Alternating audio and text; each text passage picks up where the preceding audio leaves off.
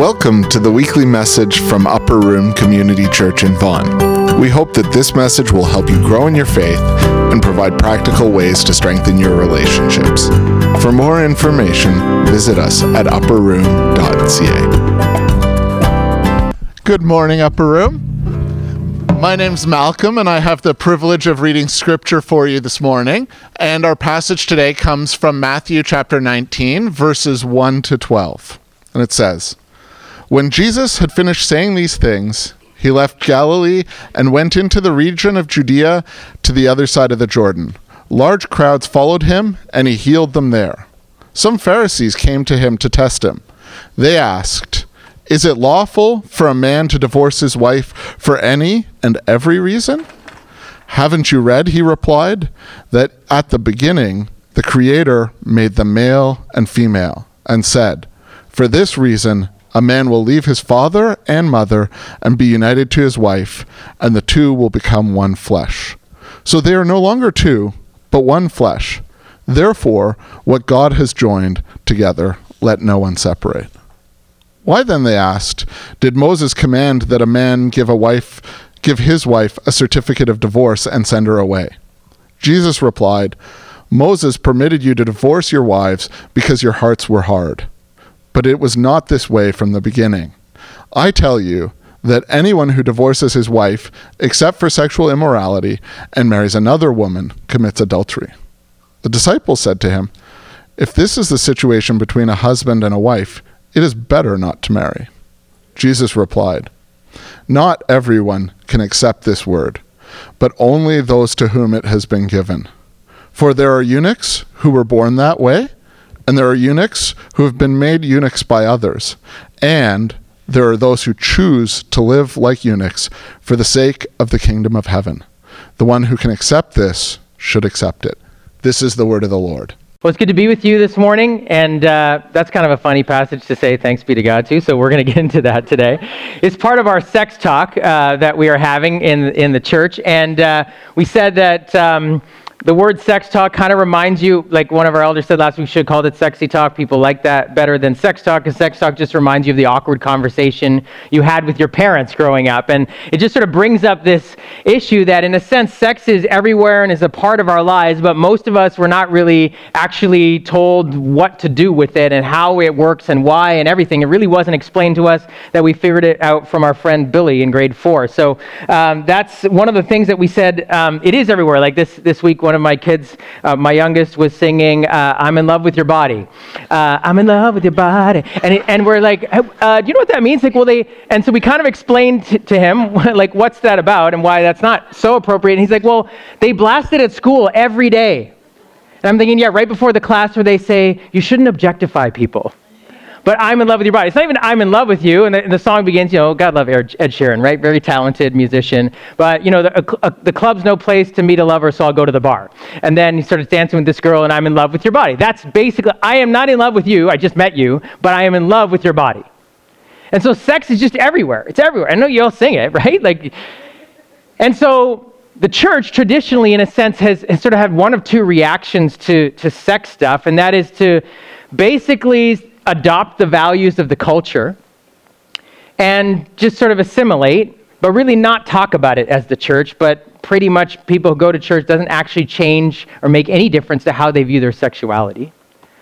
Or you have uh, the other spectrum of the church, which kind of says, "Oh, that's evil. It's all bad. Like plug our ears, la la la la la. Let's hide out, and let's, and, but still, let's not talk about it." Until, as someone said to me, uh, like a, a, couple years ago, we were preaching on, on sex. She, she said to me, "You know when I got the sex talk? The night before I got married."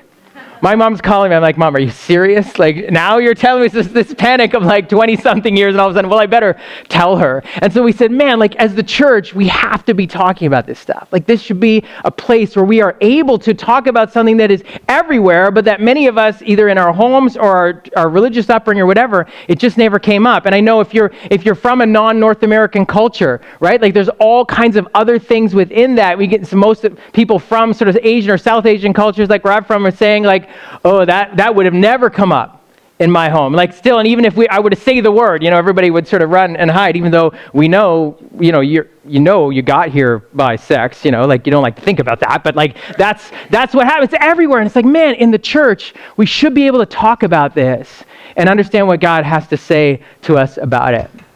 Um, this morning, and so we're actually doing a three week series. We started last week on the difference between love and lust, and so if you missed that, you can grab that online. And this week, we want to talk about same sex relationships because that is a hot button issue in our culture and has been for many years. And I would say it, it is maybe one where the church also feels very awkward or whatever, really doesn't talk about it or doesn't engage with it and say, well, what does this actually mean? Some churches do, but some churches don't. And we want our church to be a place where everything is in play to talk about because as we will find in Scripture, everything's in play. Our whole lives matter to God.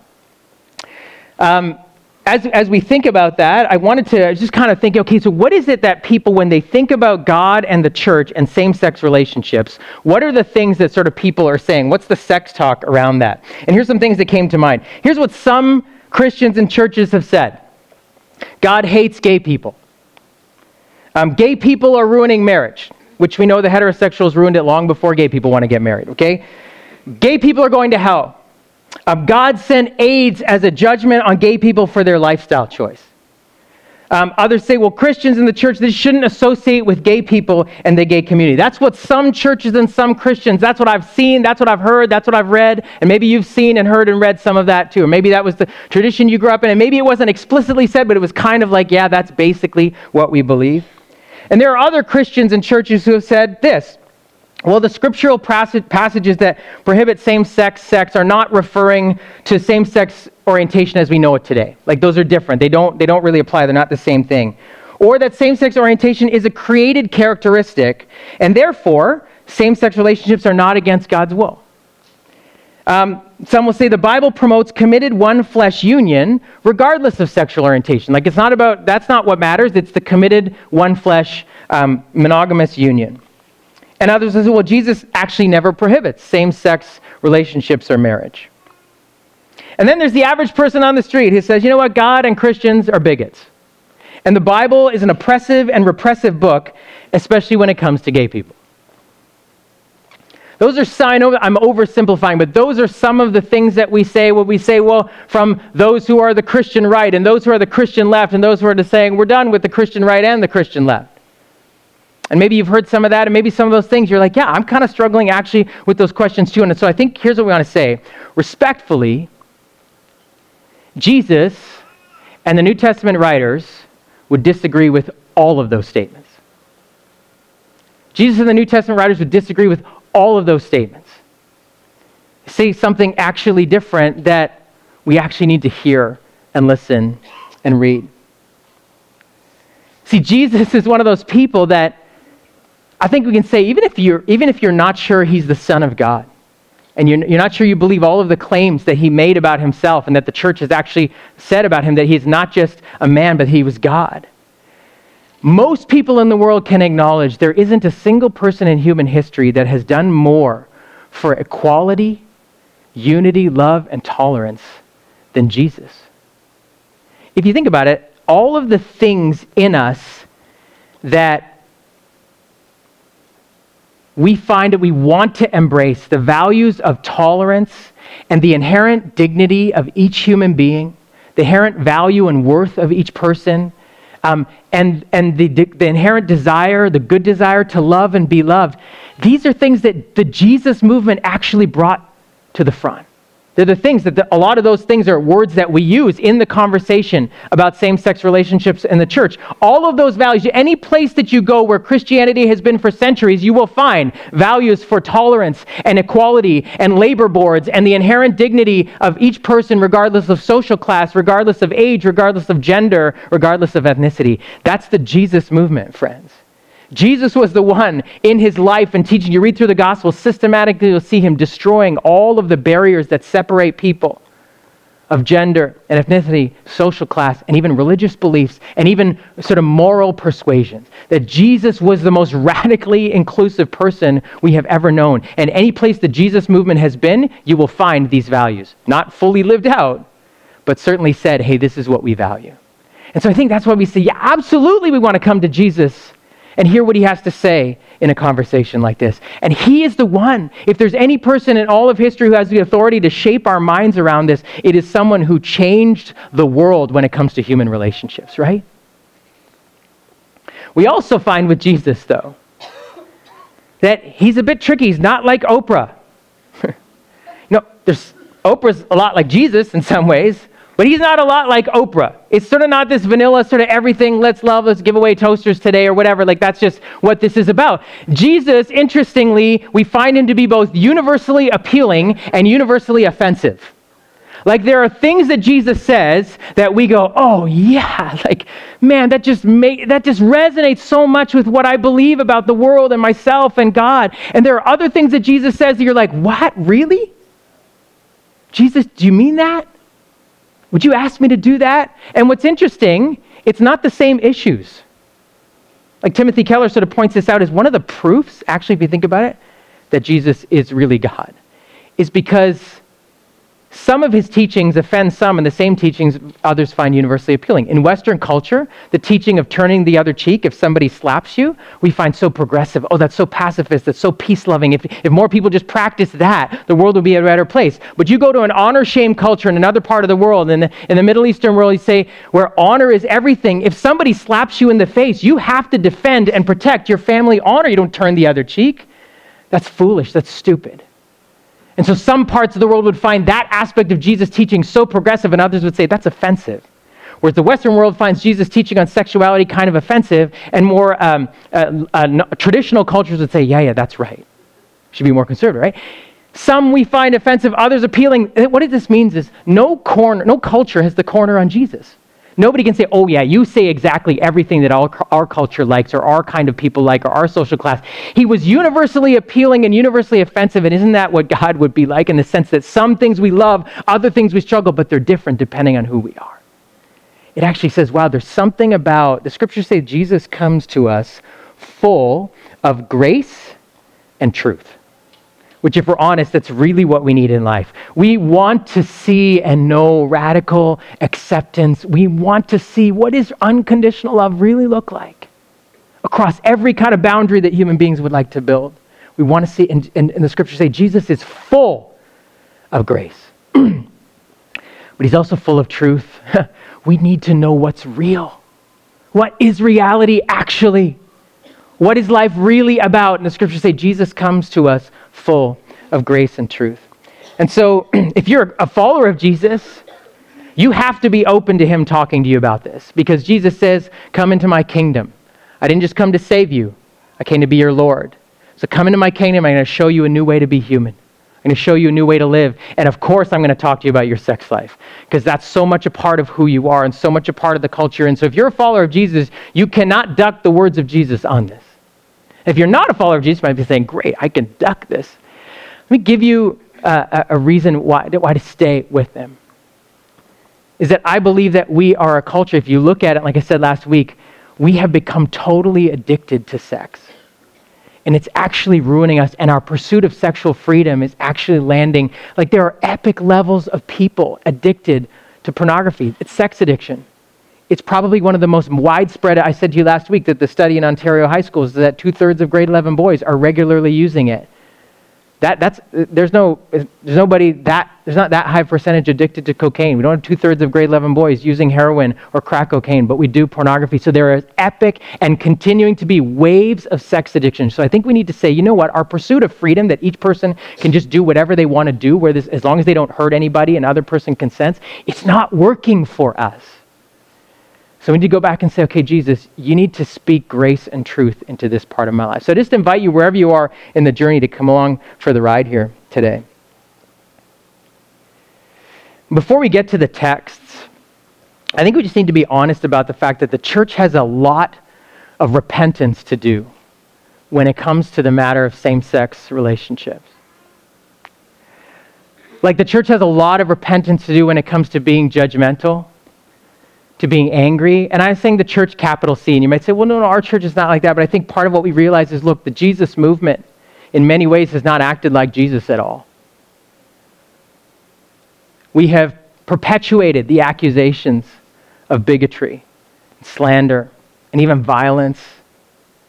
and name calling and marginalization and isolation and some of the very high suicide rates among the gay community. The church, in part, is responsible for that in insofar as we've said there's no place for you here.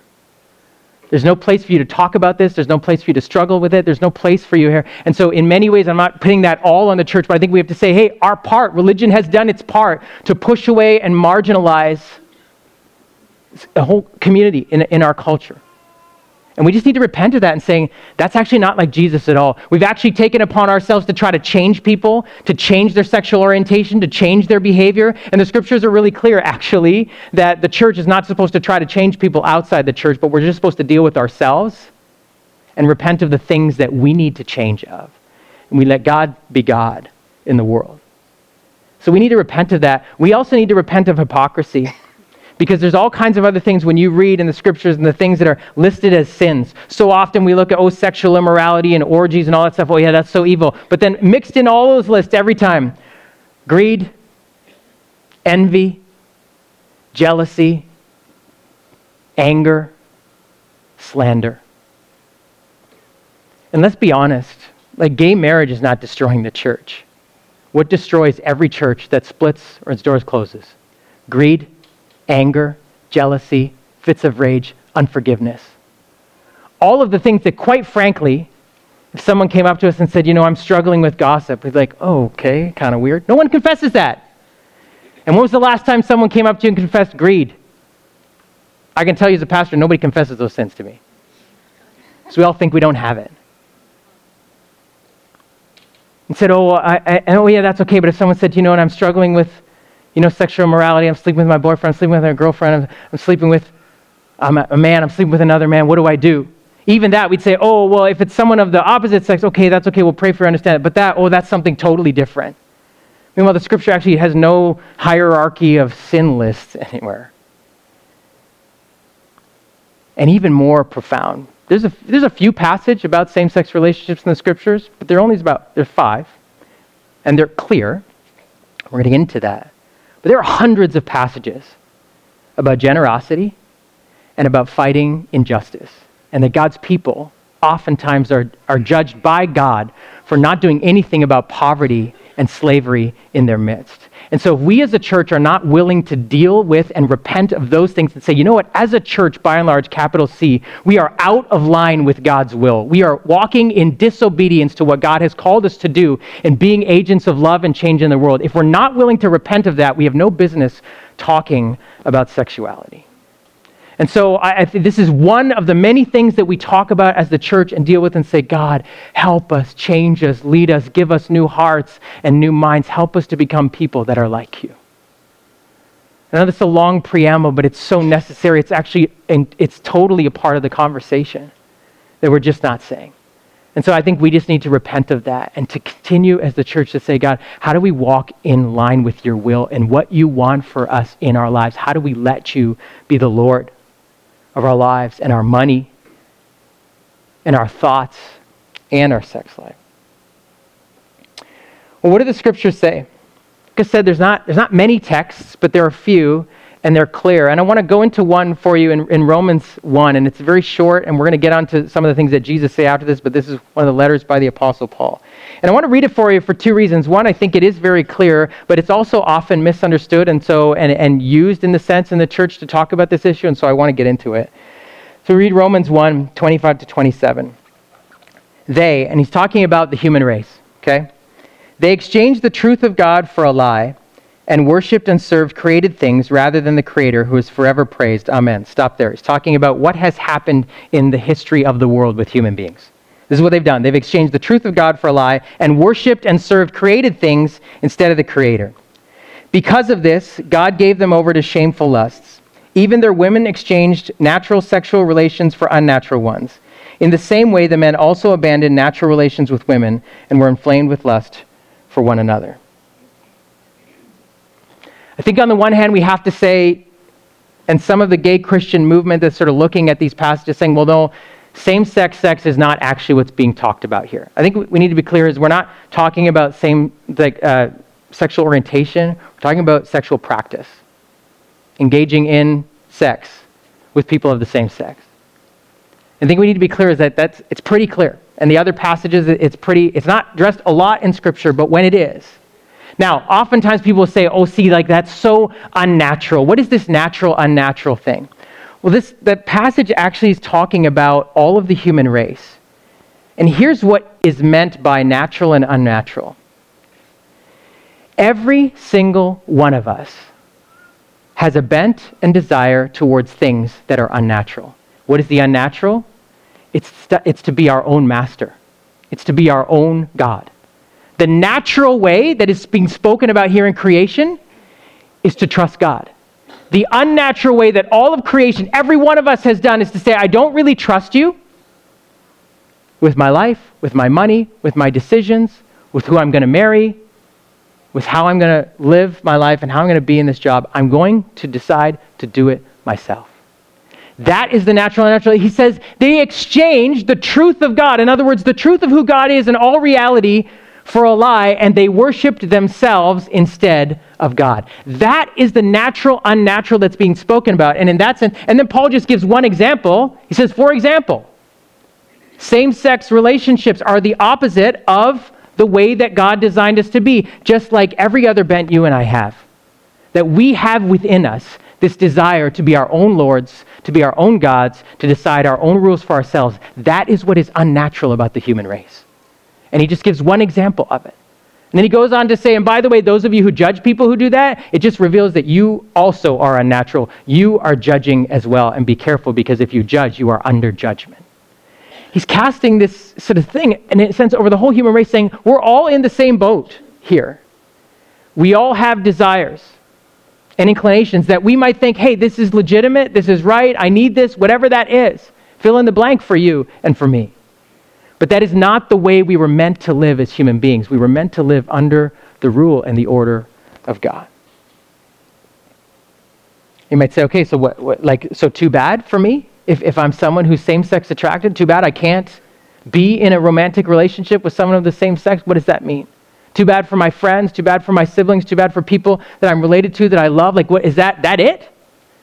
What about Jesus? Doesn't Jesus actually speak into this? And I believe he does. And, and I need you to stay with me on this because actually, this isn't just about those of you that are struggling with same sex attraction and trying to figure out, hey, can I express that and, and, still be a Christian? This isn't just about people that you're trying to ho- figure that out for people that are close to you. This is actually about every single one of us in the church. And I hope by the end of this message, you sort of see, wait a second, Jesus is actually calling us as a community into something that I've kind of just sort of avoided and ducked.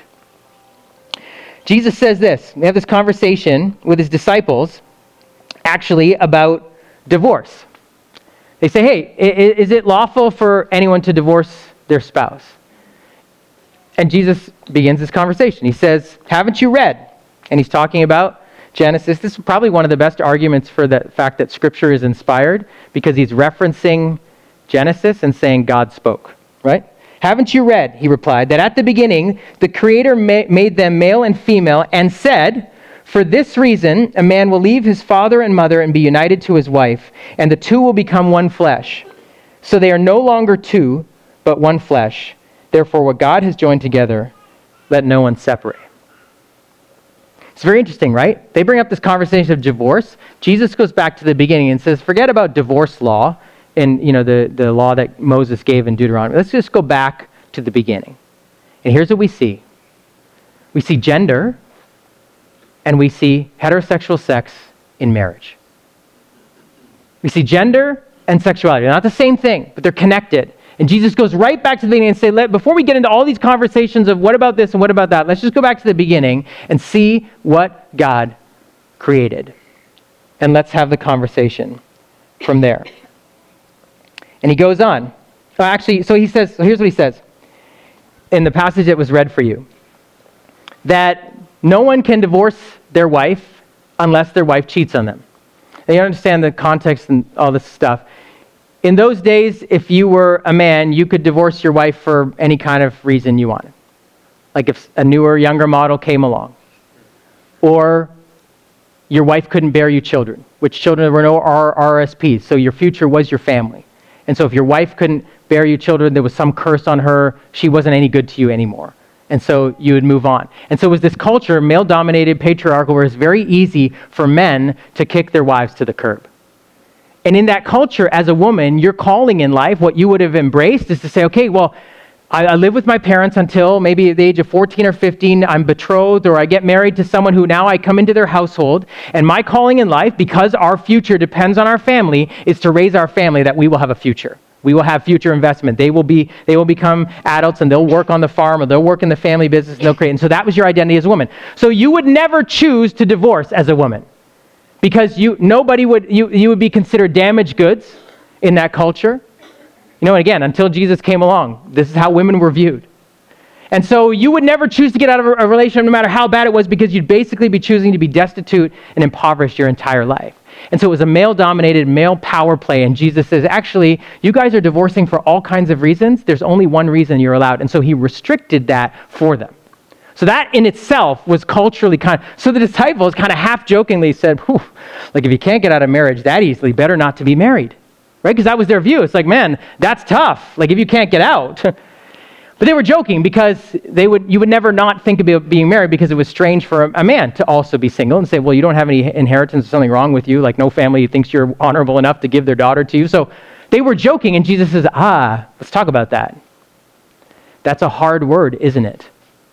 And here's what he says Not everyone can accept this word, what they just said, that it's better not to be married, but only to those whom it have been given. And then he goes on in this conversation about eunuchs. For there are eunuchs who were born that way. There are eunuchs who have been made eunuchs by others, and there are those who choose to live like eunuchs for the sake of the kingdom of heaven. The one who can accept this should accept this. We're going to explain this passage. What is a eunuch? But I think we need to just say this.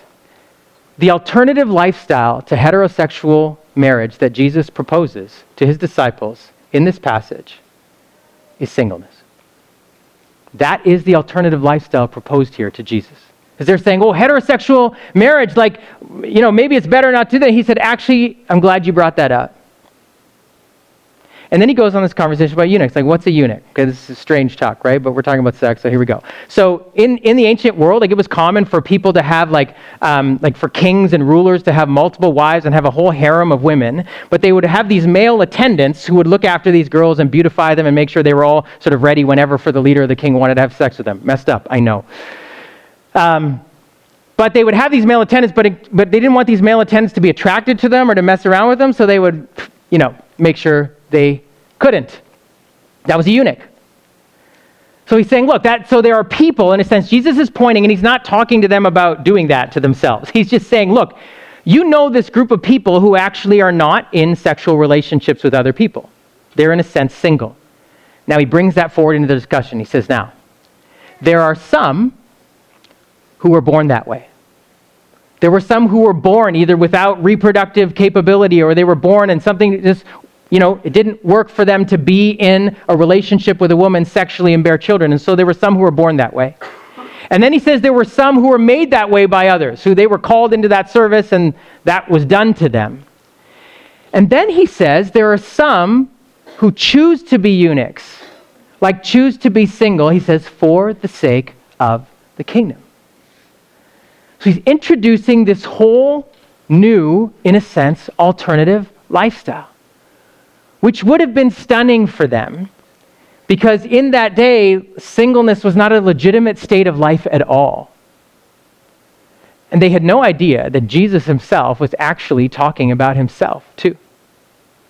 He was in the third category those who have chosen to be single for the sake of the kingdom. They didn't realize he wasn't going to get married. They didn't realize he had come to give his life away, that he was going to die, and that his life calling, in a sense, was not to enter into a biological family and all of that stuff. Yes, he was a sexual human being, but he said, there are some who have chosen to be single, chosen to be this way for the sake of the kingdom. See, because in one sense, it's not credible for me at all to be talking about this because you might say, well, you're, you're a heterosexual in a marriage. You don't, you, don't have, you don't have this problem. And you're right, in a sense, there are many things that I talk about up here that are not credible to me to say in terms of the human spirit. But just, I'm just sort of stepping aside and saying, but Jesus actually is. not just because he's Lord, not just because he knows everything, but because he came into a world where marriage was the end all and be all as a single person who chose not to be in a relationship. And I think what we see here actually is a picture for those of us that are same sex attracted that would say, okay, well, what, what is the calling for me in my life? What does this look like? Or for those of us that are opposite sex attracted, but for many reasons have just not found someone or not landed in the place we thought we would in life. And actually, even for those who say, you know what, I thought sex and marriage was going to be really fulfilling, and, and I'm struggling with that. Jesus is actually saying, you know, sex is not actually the end all and be all and ultimate defining, and the relationship you have with that significant other is actually not what defines your calling in life. And he says there are some who are born that way as eunuchs. And I think the church has just engaged in this really stupid argument for many years about there's no way someone could be born with the same sex attraction. And just think, why are we even talking about that? You know people, I have friends, people who say, you know, for as long as I can remember, I just knew I wasn't attracted to someone of the opposite sex, and I don't know why, and I wanted to be. Trust me, I did not want to choose this. There are those, and maybe some of you are here and saying, I'm still struggling with it. Or I did, and I just felt like it had to be sort of pushed away and ignored, and a part of me that I just didn't even want to think about. And then there are some, he says, who have been made that way by others. There are others of us whether or not we felt like we were born that way, but things happen in life and suddenly we find, you know, I'm just, I'm actually repelled by the idea of the opposite sex. I don't find them safe. I don't find them whatever. And then there are those who are like struggling with this and actually saying, you know what? I realize that this is actually a choice to make for me that I'm going to choose to not, not deny my sexual orientation, but choose not to be in a romantic relationship with someone of the same sex. It's the same process in a sense of self denial that those of you who said, you know what, I haven't found that person. And some of you would say, you know what, I've just never actually been drawn to marriage. I don't actually want that. Sort of, as long as I can remember, it's not really something I long for. There are others that say, you know what, those are the choices of others. I would long to be in a committed lifelong marriage relationship with someone of the opposite sex, but no one has chosen me. Or the relationships I've been in just haven't worked out, and I don't know why. And then there are others who say, you know what, I'm actually happy to choose this lifestyle of Jesus and following him for the sake of the kingdom. Friends, this is the alternative lifestyle that Scripture actually offers to us. Say, there are those who are in heterosexual marriage, and there are those for various reasons who are invited into another lifestyle the lifestyle that Jesus actually chose for the sake of the kingdom. What does that mean for the sake of the kingdom? Remember, we talked about how, the, how Jesus actually offers us through his kingdom purpose in life? It's this process of saying, actually, whether I'm married or single, what I am choosing is to have my life be a display for God's life and love and glory in the world. That my purpose in life actually is not to find ultimate fulfillment. And this is the struggle, right? Because if this is why the conversation on sexual identity is so important, because if sexual identity is identity, then you cannot tell me that I have to remain single. You're, you're telling me that I have to repress who I am. But if sexual orientation is actually secondary to another kind of identity that we have, which is actually not about gender or sexual orientation, but about being children of God, then it's as children of God, we say, God, direct my life. I have a sexual orientation, but I'm not actually going to let that direct my life. I'm going to let you direct my life. I'm going to let you tell me what I'm going to do about this sexual orientation. You get that? It's not about saying, repress yourself or undo yourself or change yourself. It's about saying, at your core, your identity is not a sexual one, it's a relationship with God one and a relationship with the world around us. Now you may be thinking, well, that, that doesn't sound like Jesus. You know, that, that he would ask something so difficult like that. You might say, well, you know, scripture, that, those are, those were, that was hundreds of years ago. Maybe Jesus didn't envision what life would be like and where we want. And that's an, that's, a, that's an interesting question. Where does the, if we can say, the trajectory of scripture go? And it's interesting. If you look at a number of other issues, we do see actually more and more freedom and more and more stuff that we say, oh, this is right. For example, the trajectory of Scripture moves from polygamy to monogamy right? Like we look at, you say, well, hasn't, has, those are old values of the Bible. Yeah, sure.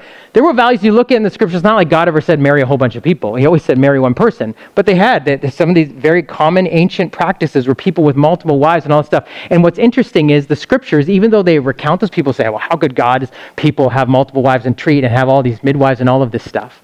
Not midwives, what do they call them? Um, concubines and other things. Yes, other names. All of this stuff, right? It's like, that's so messed up. How could God allow that? Every story about someone with multiple wives, it always goes south, which is actually odd for really ancient literature because they would have thought, no, there's nothing abnormal about that. And yet, every story about someone with another wife, it always goes bad. And then over time, as scripture begins to unfold, we see this movement towards, and it says, hey, people, eh, those who are in the body of Christ should be the husband of one. There's one husband, one wife. So we see this movement, yes, from polygamy to something we go, no, that's something messed up, to monogamy. You're like, yeah, that's right, committed relationship, that makes sense. We've also seen this other movement from slavery, like there were slaves in Scripture, and we say, well, how could there be slaves? How come Jesus didn't say to Paul? Well, we see actually this subtle movement in Scripture from slavery to freedom when the apostle paul says in galatians now in christ there's no more slave or free. We see this like repressive oppressive sort of institution of slavery um, and, and not only chattel slavery but sort of uh, personal sort of indemniture like that being removed and you don't have to pay off this debt and get free and all of a sudden now you have slaves leading house churches in the early church. And so Paul is saying, hey, if you're if, just because you're a church leader on Sunday, you're a slave on Monday, you still kind of work that out with your master. We say, you know, it was the Christians, Martin Luther, Martin Luther King, uh, and before him, William Wilberforce, said, in Jesus there should be no slavery because each person has their inheritance. So we see this movement from, from slavery to freedom. We also see this movement from patriarchy to equality, right? The Old Testament, especially, we see these kind of uh, where the patriarchs and was male dominated or whatever, and then Jesus begins to come what, and we see actually female disciples with him. Mary sitting at the feet of Jesus like a disciple would, learning from him. We see the women were the first eyewitnesses to the defining moment of our lives as Christians, the resurrection of Jesus Christ. There were women at the tomb. We see women leading in the early church. And so we see this movement from patriarchy to equality. Well, what about sexuality? Do we see a movement? Jesus said, go back to the beginning heterosexual marriage. Do we see a movement to be more permissive in that area? Actually, we see the opposite we see heterosexual marriage at the beginning saying, This is good, to Jesus saying, Here's something else. Jesus legitimizing singleness and saying, I'm actually coming as a single person. I'm not married, and I'm the founder of this new movement. And then to the Apostle Paul in 1 Corinthians 7, he actually says, you know what? And he was single, and we don't know whether it was because he never was married or his wife had died, but he was not married.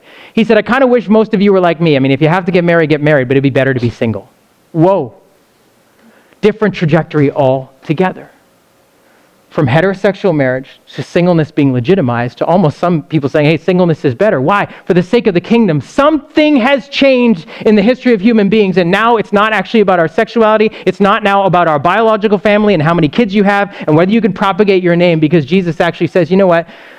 One day they said, oh, he said these really offensive things about fa- the family unit you know, they said, his, Your mother and brothers are at the door. He says, Actually, this is crowded room, right? Jesus is teaching. His mother and brothers at the door. The proper answer of a good, um, honoring Near Eastern man would be, Oh, please make way for my mother. He says, Actually, my mother and brothers are anyone who does God's will or my will. It's like, What?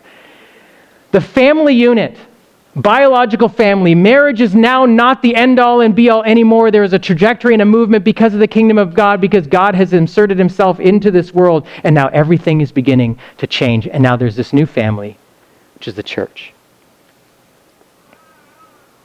And so essentially, there are two ways that we as Jesus followers have to express our sexuality either in heterosexual marriage or as a celibate single not denying our sexuality, not repressing our sexual orientation, but choosing to say, Jesus, I want you to provide me fulfilling relationships that are not sexual relationships. And that's actually what someone who is same sex attracted is being invited to. It's someone who is opposite sex attracted and not in marriage is being invited to. And even for those of us that would say, well, I'm in marriage, but I have not found sex, sex in marriage to be, you know, everything that I thought it would be. You are being invited into with that person that you are married to, but also a community around to say, what does it mean to have fulfilling relationships that aren't sexual relationships? It is an idea that is so countercultural to us, and yet that Jesus presents as an alternative lifestyle. There's a great tension when we say this out loud, right? And here's the tension. And I remember sitting with a friend of mine who did not grow up in the church, and he was gay, and we were talking about this, his life, and also church and God. And he says to me, VJ, like, if I pursue God, like, would God ever lead me to another man? Like, would he ever allow that? And I said to him, Look, I don't know, but I don't think so. Not based on what I read in Scripture and the life that Jesus invites us into.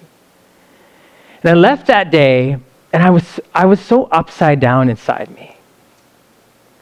Do you know why?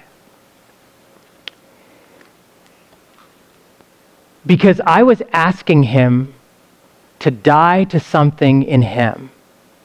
And I was reflecting on my life and thought, you know what? I've really died to nothing. This is the problem actually we have as a 21st century church. We can't imagine that Jesus would ask someone to do something this difficult because he's never asked us to do anything difficult. We can't imagine that Jesus would ask someone to die to their sexual desires because we've died to nothing. And I don't just mean it's heterosexual marriage. I mean we have a whole mentality of following Jesus that does not include what Jesus says. If anyone would come after me, they must take up their cross and die to themselves every day.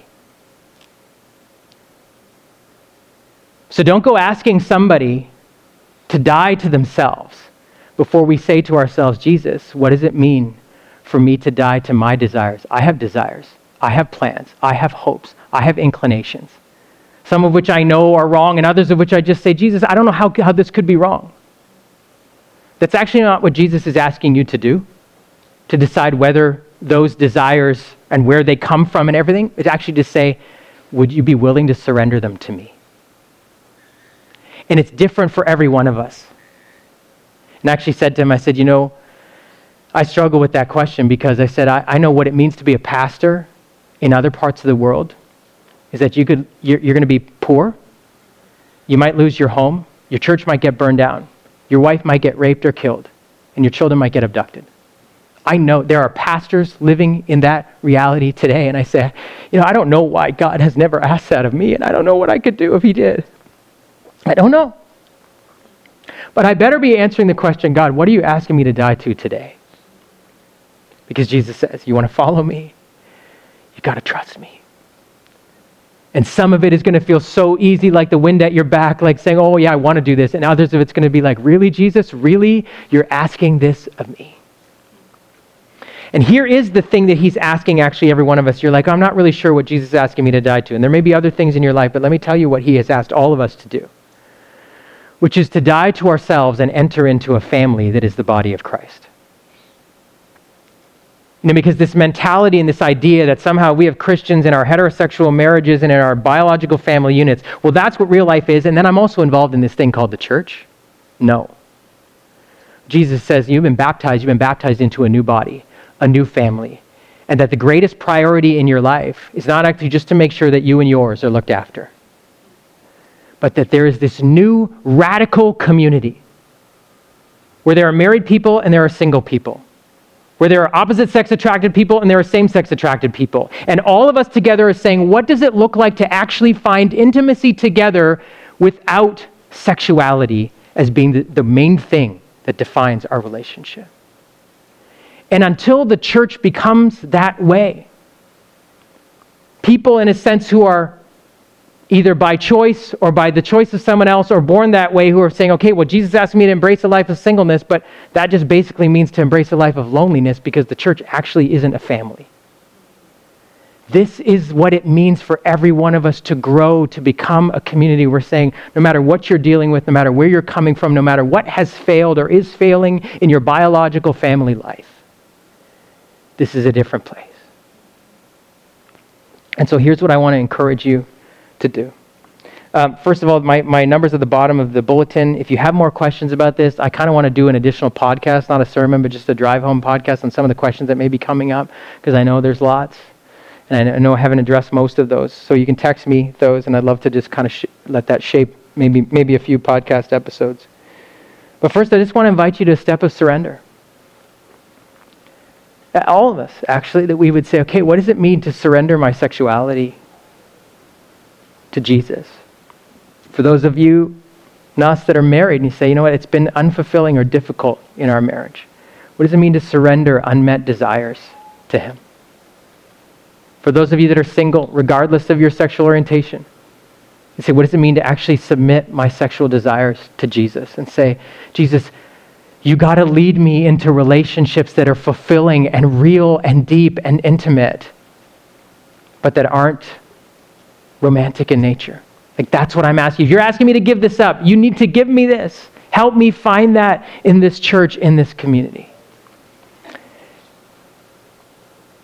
And then, secondly, to take a step of building community. As we go into this summer, I just want to encourage you open your dinner table to people in your life. You know, maybe you know people who are same sex attracted in our congregation, struggling with it. Maybe you know people who are either they're struggling in their marriage or they're struggling in their biological family or they're, they're not married. And we don't want to have this divide. Or maybe you, as a single person, saying, you know, I, I kind of feel awkward inviting a married couple over to my home. Don't. Open your dinner table. We need to have places in community where we begin to experience the intimacy that Jesus offers us in his body, in his church. Let me pray for you. Jesus, we need you. We need your wisdom, but we need your life experience like you have lived this road in our shoes.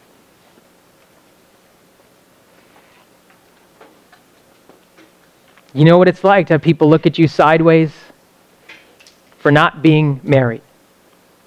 You know what it's like to struggle with unfulfilled sexual desire.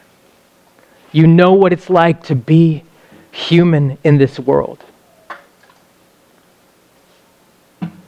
You also know that every one of us has brokenness in our heart and it looks different. But you are the healer. You never walked by a sick person or a dead person without stopping and breathing life and speaking life into them. And so just pray that you would be ministering to each of us right where we are, but also bringing us together as your church to be this new kind of community that actually deep down every one of us is longing for.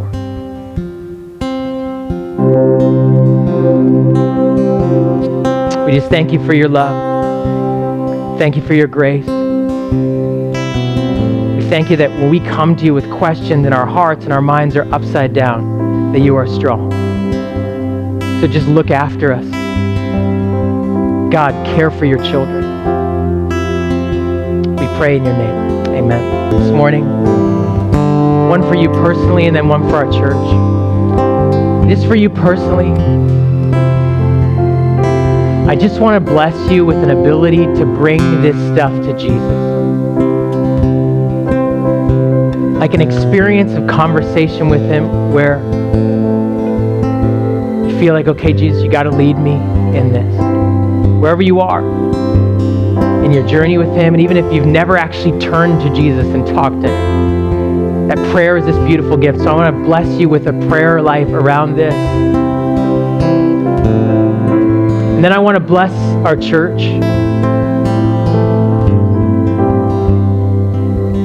That God would teach us what it means to be a community, a new family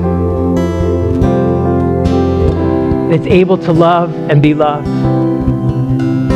where sex and sexual relationships and biological family are not the defining marks of this church, but the radical grace of God, the radical inclusion of Jesus Christ,